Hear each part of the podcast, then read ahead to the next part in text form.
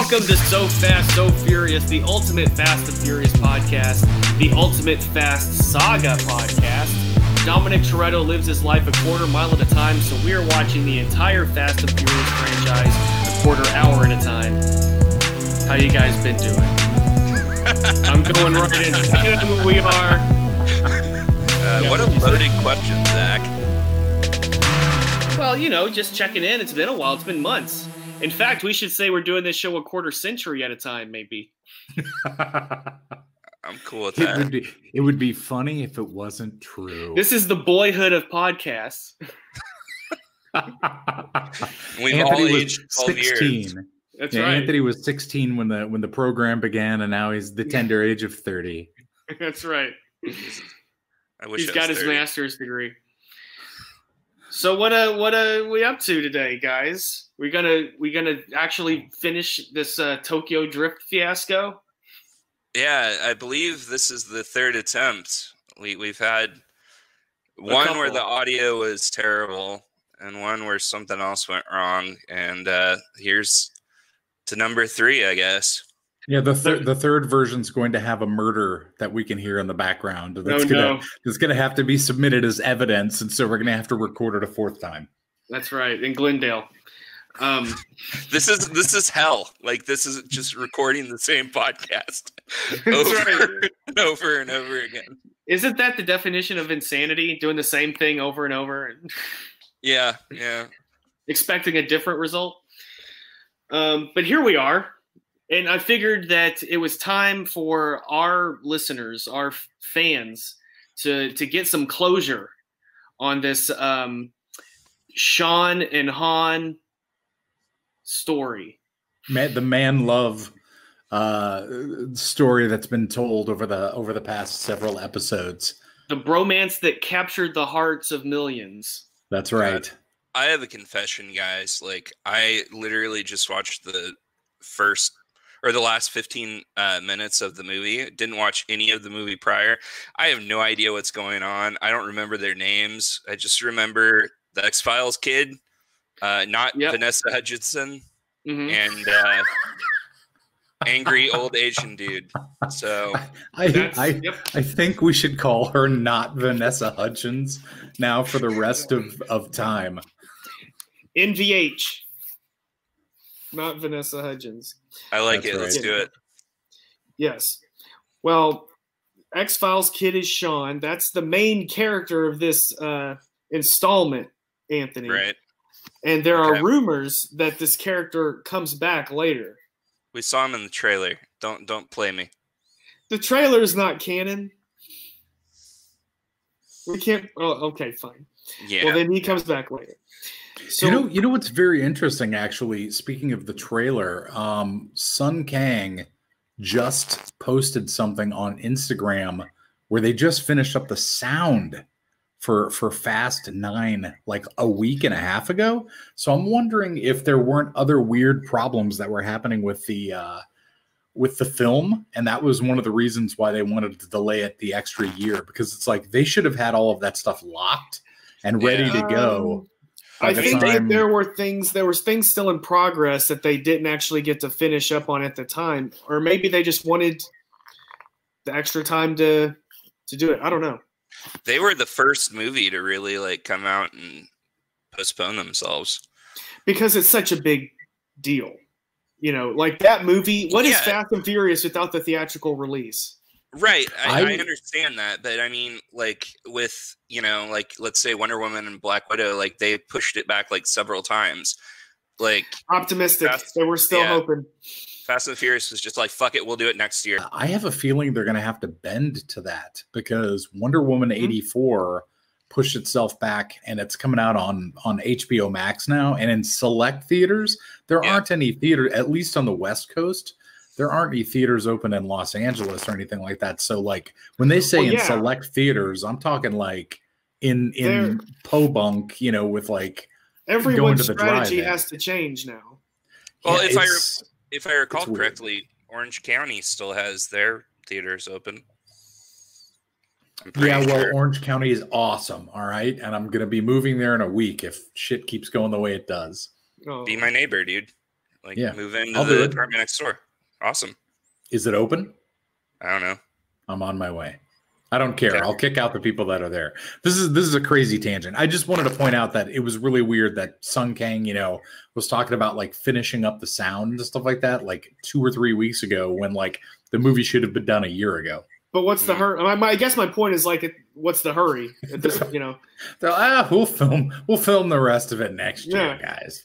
Although I'm bummed, you know, that it's now been a year, 8 months, I guess, since we should have seen episode 9. It's like mind blowing to me too that nothing has leaked. If you know, there's a lot of stuff like The Mandalorian, you know, all that other stuff. There are all these leaks all the time. The damn trailer leaked everything we need to know already. That's true. I wonder if, like, how deep have you gone into like looking for leaks? Because I mean, I'm not looking for them, so I don't know. They might be out there. I pay attention to like some of the news and stuff like that. You know what I mean? So like, but I haven't seen anything popping up. Like most of the websites, like Ain't It Cool and stuff like that, like if there are leak rumors, they post that stuff almost immediately, and I haven't read anything. So fair enough. Maybe there isn't a movie, you guys. Maybe that's the craziness. I think whatever their final big reveal is will be some kind of plot twist, like nothing that could really be leaked. I mean, I guess it could be. I don't know. I'm convinced that they have one big mystery remaining, or that's just terrible storytelling. They're gonna reveal that Dom's dad is still alive. He could be. He's being played by Michael Rooker. We know that. Don't give them ideas, dude. Don't give them ideas. I know. Well, for the moment, for the time being, we are in Tokyo. We are in the middle, as you might remember or might not, Anthony, in the middle of a race.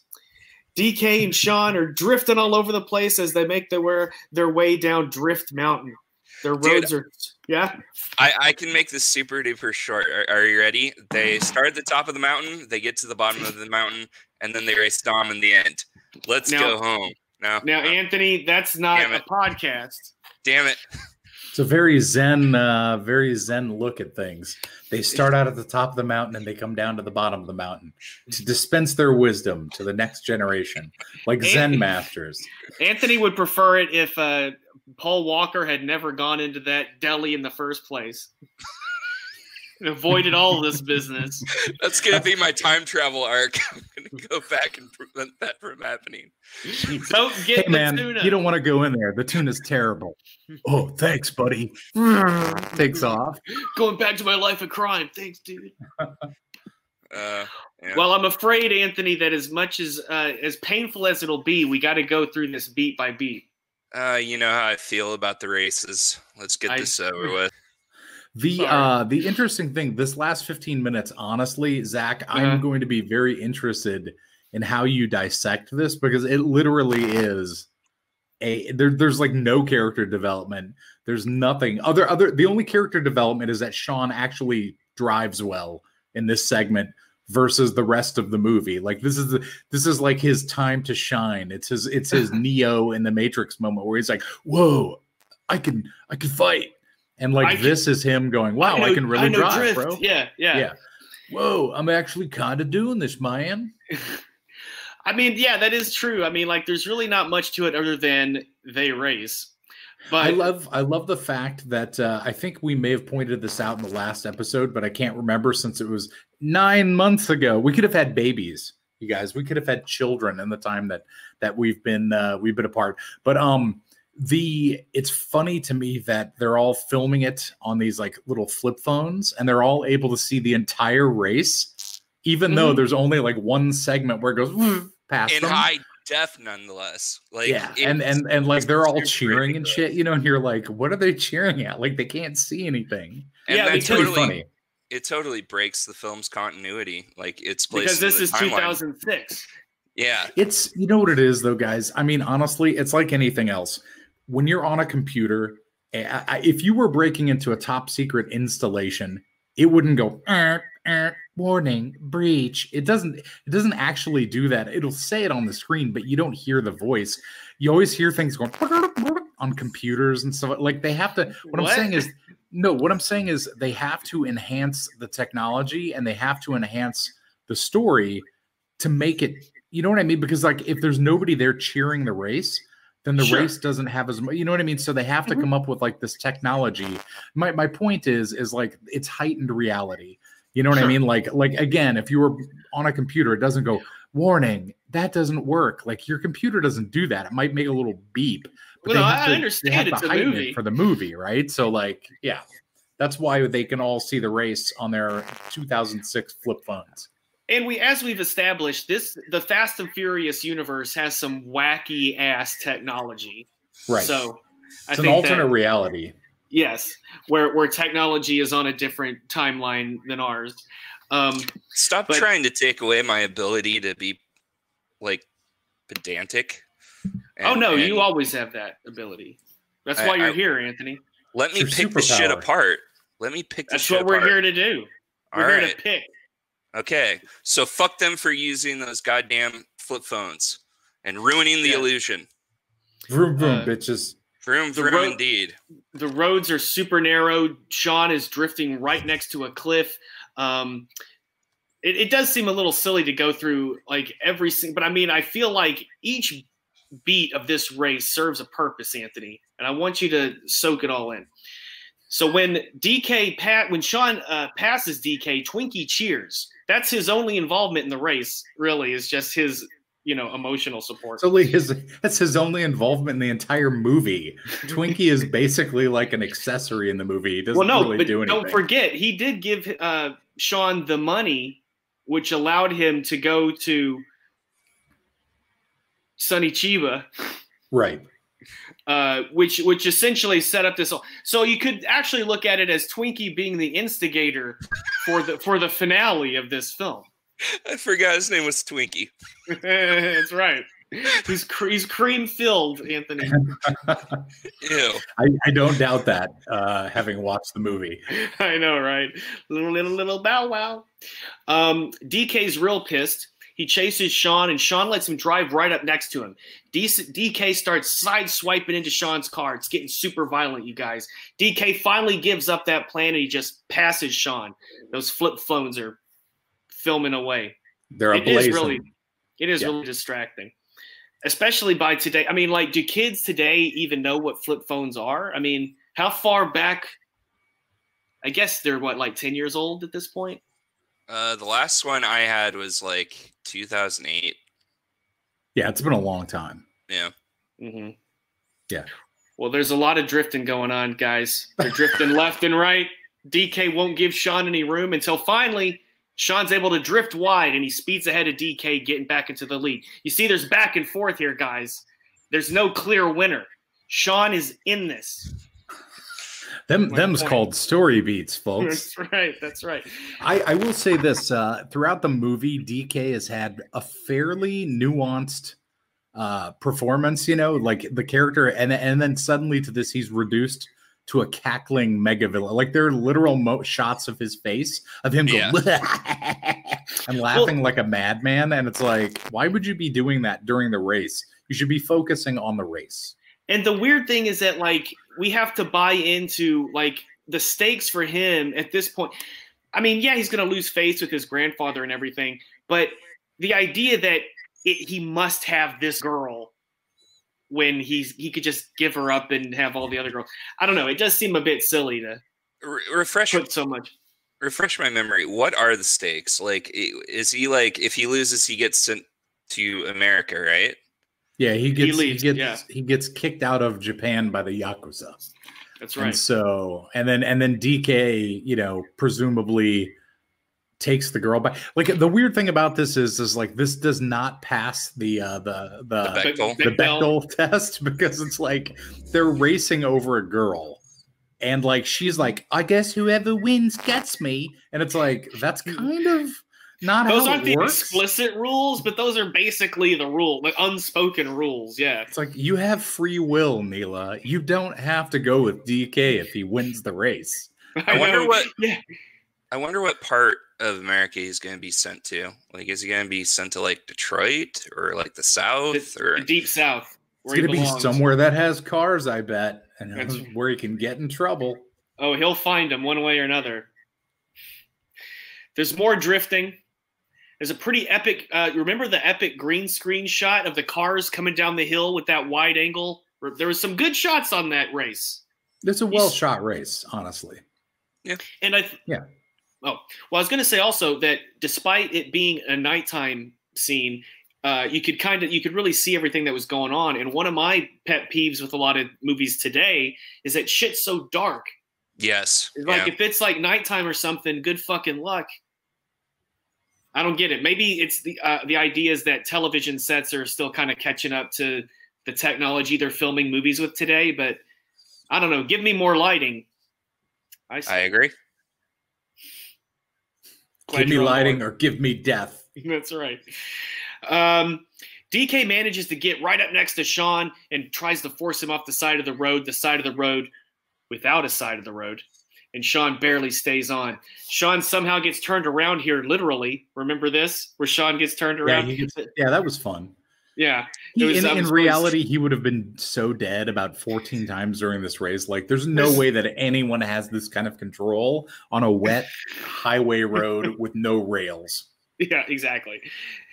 Do you ever see that show, World's Most Dangerous Roads? No. No. What boy? They will make TV shows about anything. Well, I always thought it was crazy they did one about fishermen called The World's Deadliest Catch. I mean, I know you watch it and it's pretty crazy, but it's like they'll turn anything. The World's Most Dangerous Set of Headphones. It's like, watch as this man puts on a set of Bose headphones, unaware that he's about to die from horrible lightning shock. It's like that sounds like one episode. Grandpa, get off my lawn. Yes, I'd watch that actually. You kids get on my lawn so I can tell you got off of it. That's right. What if he just wanted to get on his lawn and sell him some lemonade? What if he's a nice guy? You never know. Then he wouldn't be the world's crankiest grandpa, Zach.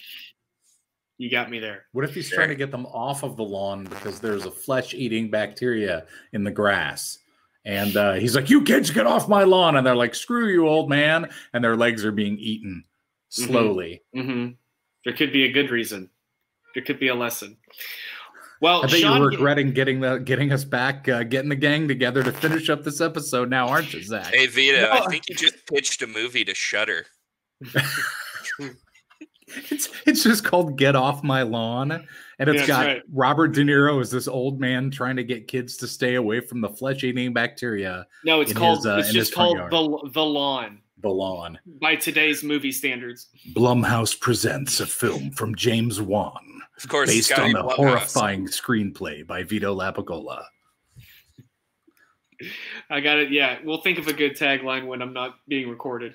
It's part of the Blumhouse universe too. So like the Nun is going to make an appearance, and the Warren Ed and Lorraine Warren will show up to help the kids get off the grass, and it'll be horrible. Well, there's a mailman you see, and he's got to deliver the mail every day, but there's an evil lawnmower that's cutting the lawn. This is getting ridiculous. Let's move on. Sean it's gets still not back. As bad as half the shit that comes out in horror today, anyway. So, yes. All right. Well, more than getting the band back together, I'm upset that there's just little to nothing that happens in this 15 minutes. But we're gonna power through it. Sean gets turned right back around, and he's still neck and neck with DK. And Sean does some side swiping of his own, taking on some offense against DK. Then DK drives up on the side of the road and uses it to pass Sean. Parts of DK's beat-up car fly off and hit Sean's windshield. Remember that?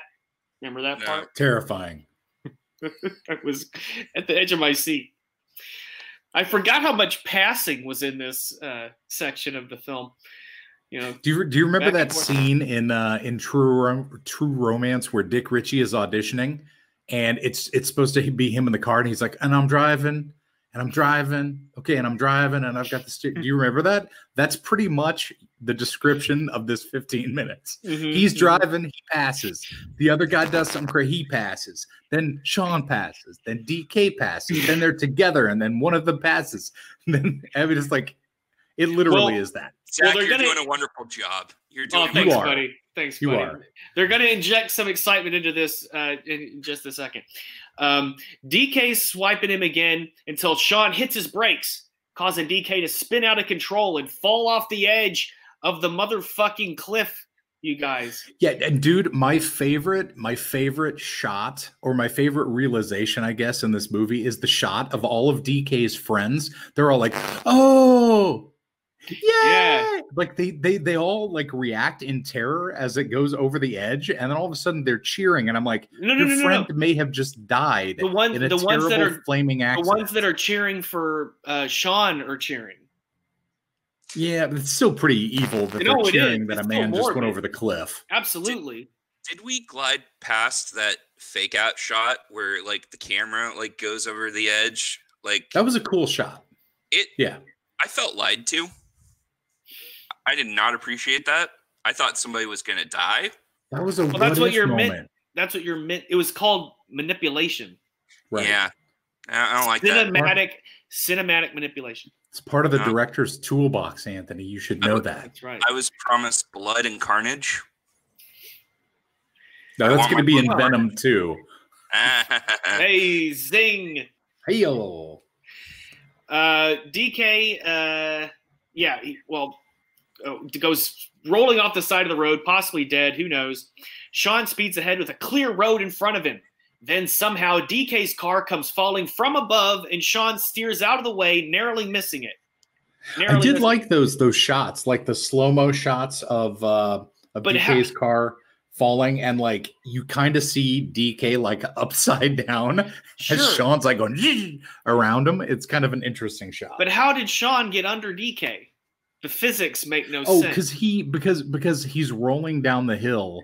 And Sean made a turn and is now headed back in the direction he just came from, but headed downhill because it's a series of I get that. I just don't know that the timing lines up like that. Sean would have this time. This is the hill you choose to die on during this movie. This is the unbelievable moment. This is it. Not the what? Not the cell phones. This is it. I understand the purpose of the cell phones. This is what breaks the illusion. Oh, the illusion was broken long ago. I just enjoy its attempt. I could just imagine you, Zach, sitting in the theater watching this movie and then muttering very loudly, bullshit, and everybody going, shh. No, I think it in my head. Or I'd be already too distracted because I'm mad at the guy that won't shut up next to me. Yeah. Immediately after this, Sean reaches the finish line, and Han's crew all run up to congratulate him. They're all hugging him. DK's buddies rush up to help DK, who's crawling out of his crashed upside-down vehicle. As we've mentioned countless times, as viewers of this, listeners of this podcast will know, James Wan loves his upside-down vehicles. Well, this isn't James Wan. The person that I meant, Justin Lin. Fuck. Justin Lin. Oh, shit, it's been too long, fellas. It has. There's a really funny shot. If you pay really close attention when Sean screeches to a halt, they do like the Paul Walker shot of him kind of sliding the car towards the camera. It cuts back to Neela and Uncle Kamata, and the look on Kamata's flunky's face is priceless. He has this like You know the look that you always see in movies where the guy's like, nah, and they're like completely, he's like really into it. So pay close attention to that. Yeah, he's got this look on his face of utter disbelief. He's like the one guy who's like really trying to act in this scene. It's really fun. Well, I appreciate him for that. Yes. Are you still with this, Anthony? Huh? Fair enough. I think Anthony hit record and then put up a it's a cardboard version of himself. It's literally like in the movies. It's in the movies where they put the replay. It's like Anthony keeps scratching his beard over and over in repetition in 15-second intervals. It's very weird. And then Dennis Hopper calls in to tell us that there's not really anyone on the bus. Pop quiz, asshole. That's right. That reference sort of made sense. Uncle Kamata shows no emotion as Neela runs up to Sean. He gives her a big Alabama smile. Uncle Kamata approaches him, and things seem tense. There's sort of an oddly 90s grungy guitar playing over this, and he stares at Sean for a moment and finally tells him that he's free to go. I think in the episode we recorded, the previous attempt at this one, we talked about how there's actually a deleted scene where this ending makes more sense. It's less 90s cheesy. It's okay if you don't remember. Yeah, do explain. Well, I'd have to go back and watch the deleted scene that I haven't seen in 8 months. Folks at home, if you're going to record a podcast, make sure you do your research before you hop back in. That's right. Do you at least remember kind of the gist of it? No. Something about like the Yakuza and like it making sense, you know. Thanks, Zach. No, it's just like there was more of the way it was edited. It just I should have watched it. I think I do remember the gist of it. It was like the way that he it's the interaction between like Kamata and how he talks to them. Oh shit! No, I've got it written down. No, keep talking. Oh yeah. So for anybody who's listening at home, if you're a really big fan of Casablanca, this actually ties in a little bit to Casablanca because they did the test screenings of that movie and it failed miserably with the audiences. And they determined that it was in the very final shot, you know, where the inspector says round up the usual suspects. There's no interaction between he and Humphrey Bogart. So they went back, they shot a close-up of him looking at Humphrey looking at him, and then him saying, round up the usual suspects. They put that into the movie. They literally added two shots, very quick shots. The test audiences went apeshit and loved the movie. So it does go to show you how the editing of a particular scene and how the story beats are presented will change the flow and the tone of a movie. So like the audience got that payoff of him looking and realizing that he knows that Humphrey Bogart did it, and then looking back and saying, you know, does that make sense? So yeah, like the Casablanca podcast. That's right. Well, it actually ties in because it was actually the opposite of what I said. The theatrical version does make more sense. The deleted scene was an extended ending where Neela does kiss Sean. She doesn't actually kiss him in the theatrical version. And it's like just way more overdramatic. It has like a different score behind it, so it feels real CWE. And I just remember thinking, like, thank goodness they didn't use that version. And DK is also there in the extended version, and he's a lot more bloodied up from the crash, and Kamada's henchmen kind of drag him off like he's been arrested or something. So it was just there was a lot more to the scene in the deleted version. It would have. I think I remember that too. Now it's very cheesy. Like them, they walk over. He's like in the car, and then they drag him out. It's like the guy's just had an accident. You're not supposed to touch a person who has just had an accident. They drag him out of the car. And he's like, no, as they drag him off. It's very over the top and kind of stupid. And you're like, let the guy heal before you kill him. You know what I mean? Like maybe go by the hospital first. Right. But there is a really funny moment. Well, it's not funny, but there's a good moment too where Kamata looks at her. And he gives her this look on his face. He's just like, you done fucked up, kid. Like, you're out of the family. Because he treated, if you think about that movie, he raised her like she was his own daughter.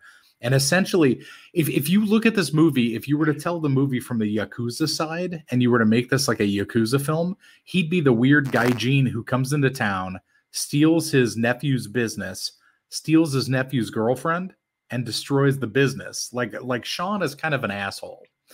Sure. If you look at it from that point of view, because Kamata basically has lost a girl that he's treated like his daughter for 18 years and his nephew's, you know, basically out of the family. And it's all because some, you know, gaijin came in and, you know, thought he was a badass racing and wanted to learn how to drift. But he backed it up. See, if he couldn't have, you know, done it, then there'd be no problem. Right. But that is a good point.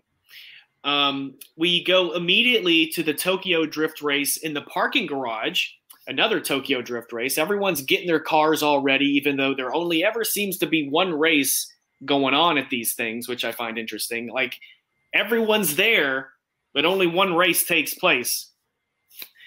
Twinkie's trying to sell some models, some tennis shoes, doing his thing. Sean is there, too. with Neela. He's not trying to pick them up, which is interesting. He's trying to sell them shoes. That's right. Living up to the Twink name there. Man, it's really on the nose when you sit and think about it, isn't it? It's kind of funny. Sean's with Neela. Then Twinkie comes up to him and says that some guy really wants to race the new DK. Twinkie says he's been beating everyone around Asia too, this fella. This guy. So whoever this is has had the time to go across Asia and win races. Just keep that in mind. Yes, this is something that definitely shows you that they had not planned on the rest of the Fast saga. No idea. Because it's like, as you will see soon, Anthony, Dom is there because he is trying to figure out what happened to Han, and because he knows that Shaw is out there and is a bad guy. Yes. Yeah. Spoilers, dude. Well, you know that. Not really. Yeah, that we. Yeah. Yeah, but I mean, but that's one of those things. But it's like, then why would he be racing people all across Asia?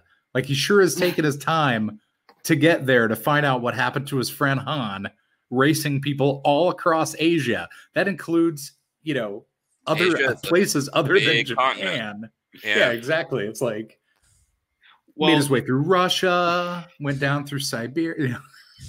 Drove the whole way. I gotta race everybody. I gotta prove myself, even though I want to help my friend. Well, don't fly. Han's already dead anyway, so I could take my time, I guess. I only get on a plane if I'm in a car on a plane. And the car is launched out of the plane. That's right. To where I'm going. Sean says, "Not tonight."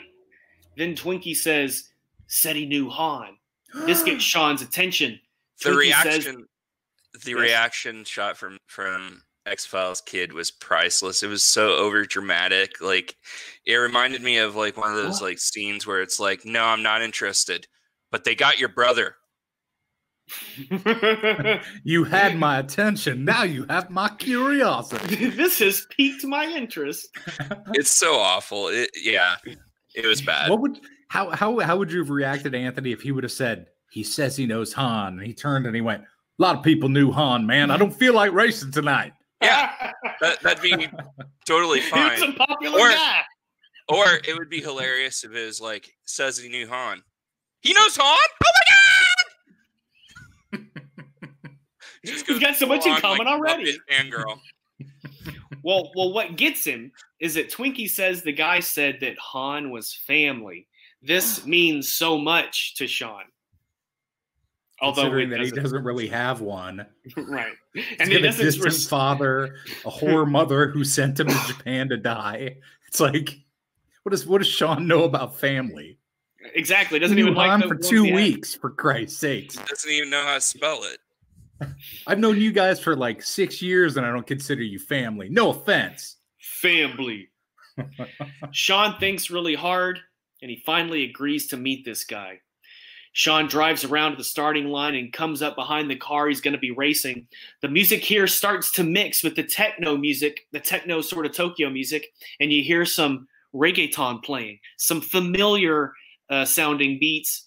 Sean finally pulls around to the starting line. It's Dom in the car that he's racing. Shut up. Right? No way. Anthony is unmoved. This is the part in the movie, by the way, when I saw it in the theater, that the audience like literally went apeshit. How like, quickly people were screaming and hopping out of their chairs. I kid you not. Going, how long after it was released was the fact that Dom was in it known? Pretty quick. I mean, I remember knowing that Dom was in it, even though I didn't go see it at the time. Yeah, it got around pretty quick.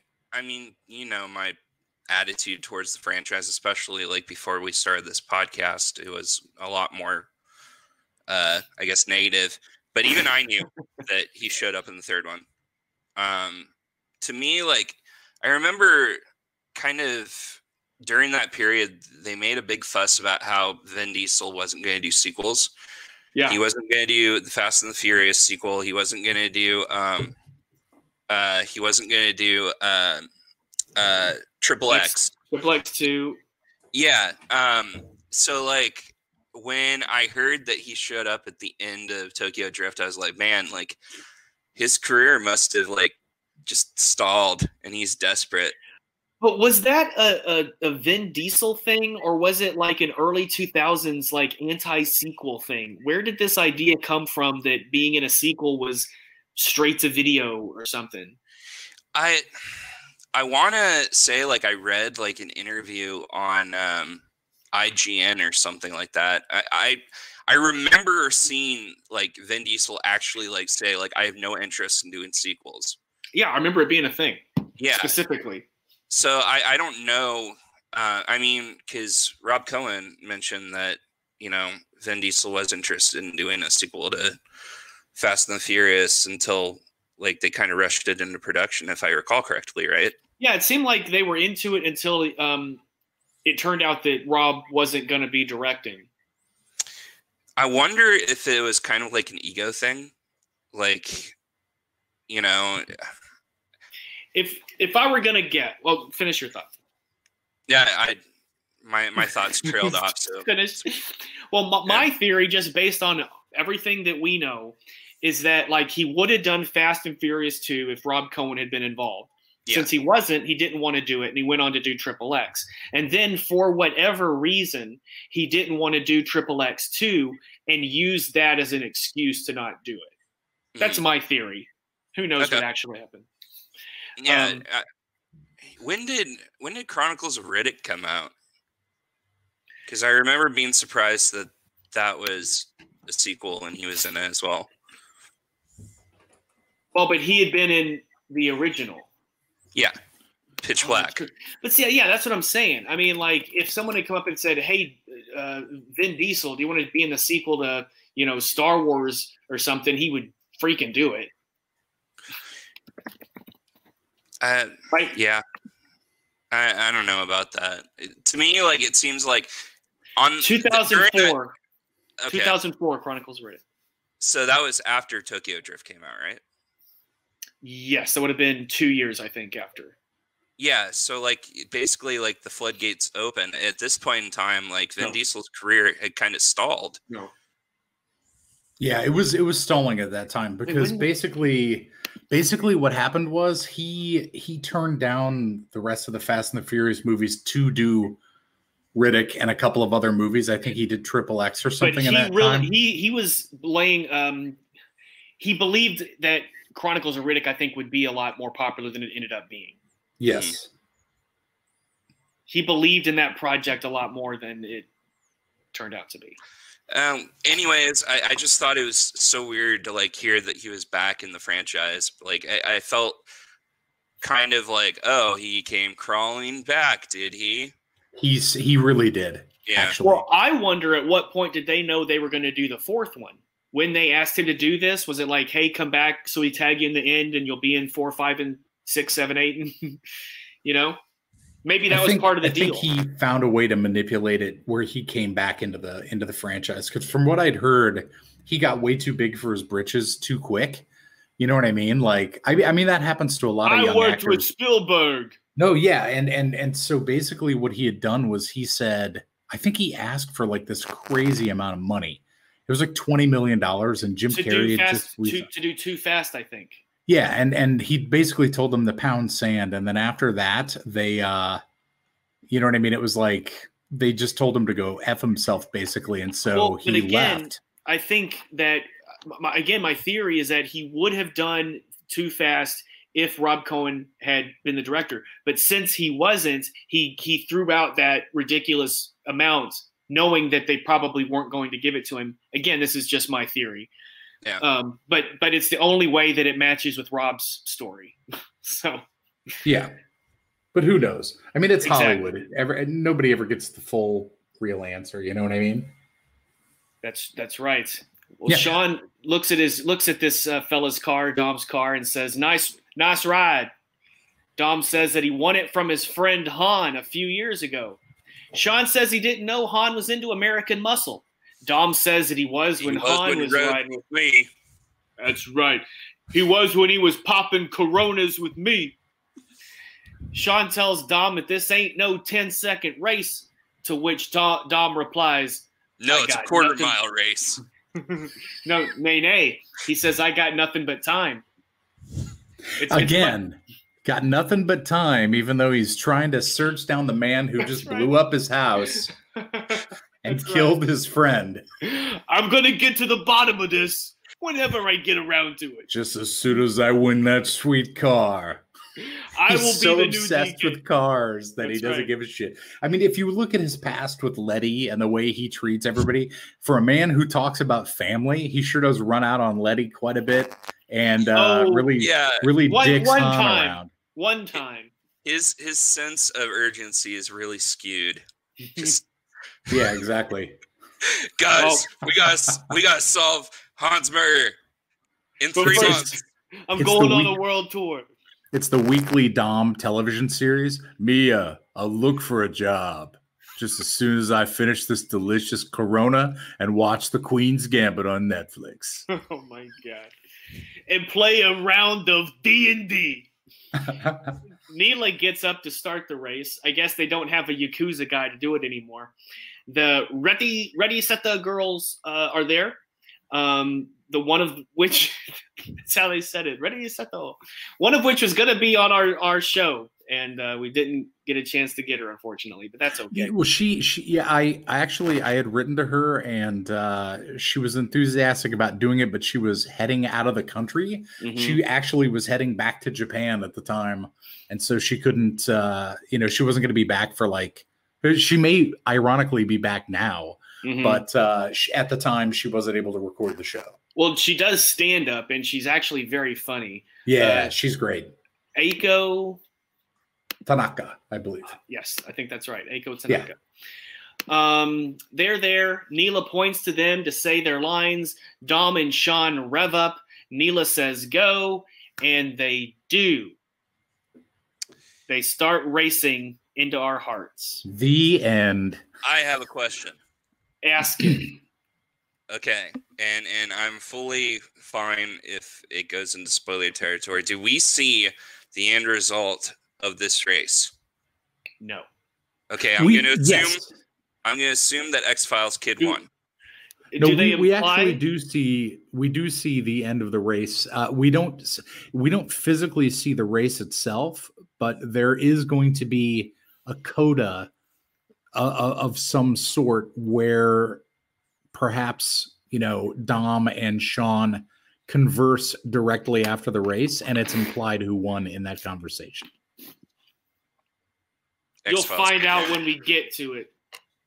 Yeah. Well, but I don't want to spoil it too much, but it's implied that who won, and it's, you know what I mean? It's Dom is not a drifter. Right. Dom does not have the drift skills. I mean, he probably got treated to the same sort of experience that Sean did on his first drift race, crashing into shit. That would be hilarious. Memories of Dom. His dad. This is my dad's car. Shots of Dom scraping along, and the cartoon sounds as of him trying to like. That's right. Oh, this is humiliating. Thank God Han is dead, so he doesn't have to see me doing this. I thank God Mia's not here to make fun of me. I thank God Letty's dead. Thank God everyone in this country doesn't have a little portable camera on them. It's being broadcast in the United States. It completely ruins his racing career in the United States. He comes back and everybody's like, that's the dude who lost to that hick from Alabama and Japan. So, fellas, what are we doing next? That is a really good question. That's a very existential question. Yes. Strictly related to this podcast. Yes, I believe that we settled on doing watch-alongs, where basically we are going to record a type of commentary track that people can enjoy along with the movie. We'll be watching it in real time. We will be posting the schedule for that on our Facebook. And do we have a Twitter? We have a Twitter, right? Yes. We have one and maybe 50 followers. Yeah, all the social media will be posting about it, and we'll be streaming it to Facebook, and we'll archive it so you guys can enjoy it whenever you want. It's going to be our kind of way to stall for time until we can do the podcast proper and in person, whenever that may be. Whenever we are ready to. We still have 6 and 7 to tackle. All right. So yeah, we'll do, and the difference obviously is that these are, we'll be watching them in their entirety as opposed to the 15-minute segments. That is the backbone really of this podcast. But yeah, no, it'll be interesting, I think, just to go back, especially and look at the first one again, kind of knowing, you know, coming as far as we have with these characters and taking a look back at their humble beginnings. And yeah. So we're going to be doing the Fast and the Furious. We're going to be doing Tokyo Drift. We're going to be doing Fast and Furious, Fast 5. I've noticed that there was something missing there. There was Too Fast, Too Furious is missing. Now Anthony, if we're gonna do this, then you got to commit, buddy. That's a tune-up fever dream, dude. Hey, it's 90 minutes. Anthony's gonna watch Too Fast, Too Furious just as soon as he's done drinking this Corona, and it's gonna be racing across Asia and taking his time. It's gonna be 90 minutes of me just screaming on stream, just you know. I think right now it's time to play a little bit of a game of what if. What if John Singleton, may he rest in peace, had lived and done the show as he was going to? And what if he'd come on the episode and all you did was shit on it? Would you have done that? Would you have just been like, this is the worst movie I've ever seen in my life, John? He'd be more tactful. I would have been respectful. You know, he can probably hear you right now from the afterlife, and he's probably... I'm glad I didn't do that show. Them sons of bitches. I mean, you know, like, if there's something I don't like, I either keep my mouth shut or I directly address it. Like, I would do that for anybody. I mean, I have integrity and everything like that, you know? Integrity in Hollywood, what does that really mean? That's why I'm not successful. And so we will be returning to the 15 minutes once we take a look back at these movies once again. And really, I know I need a refresher. So I certainly don't mind. I would like to point out, guys, that someone on one of my social media feeds posted that recently they had watched the first film. And they were not expecting that it was as good as it was. They were like, I'd heard negative things about this. Have they listened to our show?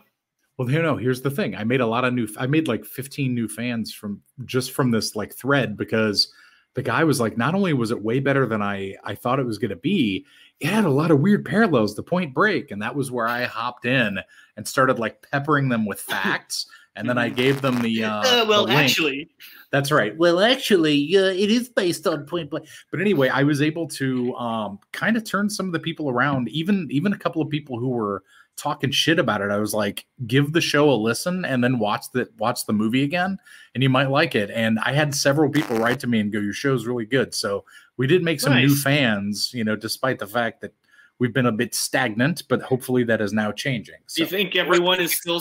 It's a pandemic. I mean, cut us some slack. Do you think everyone's still subscribed to us? I don't know. Who knows? Did we lose any subscribers? I doubt it. I don't think so. I think we're living in strange times, and people understand. I mean, there are shows that I've been listening to for years that had a regular weekly schedule. Some of them haven't posted in 2 or 3 months now. You know what I mean? Yeah. Like it's not like we decided to, you know, to stop doing this. I mean, it's like we're living in extraordinary times.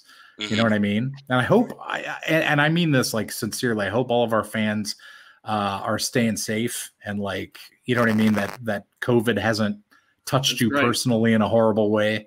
Wear your mask. That's right. Social distance like we are. Yeah. Listen to the medical experts. That's my final message for this episode. It's a good final message. Because now, science. Just before we sign off and everything, is there any final Tokyo Drift thoughts? I know it's been a while since we watched the bulk of the film. Yes. But I have a final thought. Yes. So immediately, like, as the movie goes into the credits, there's a title card that comes up that says, the motor vehicle action sequences depicted in this film are dangerous. The motor vehicle action sequences The credits say the motor vehicle action sequences depicted in this film are dangerous. All stunts were performed in controlled environments with professionally trained stunt crews on closed roads. Is that new?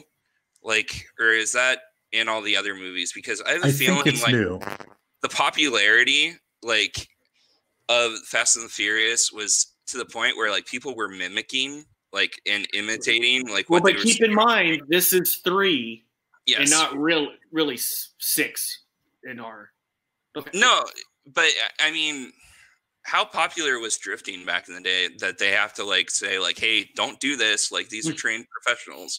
Well, there's car commercials where they'll have a car flying and it'll say, this is a train. Don't try this at home. And it's oh, I won't try to fly my car.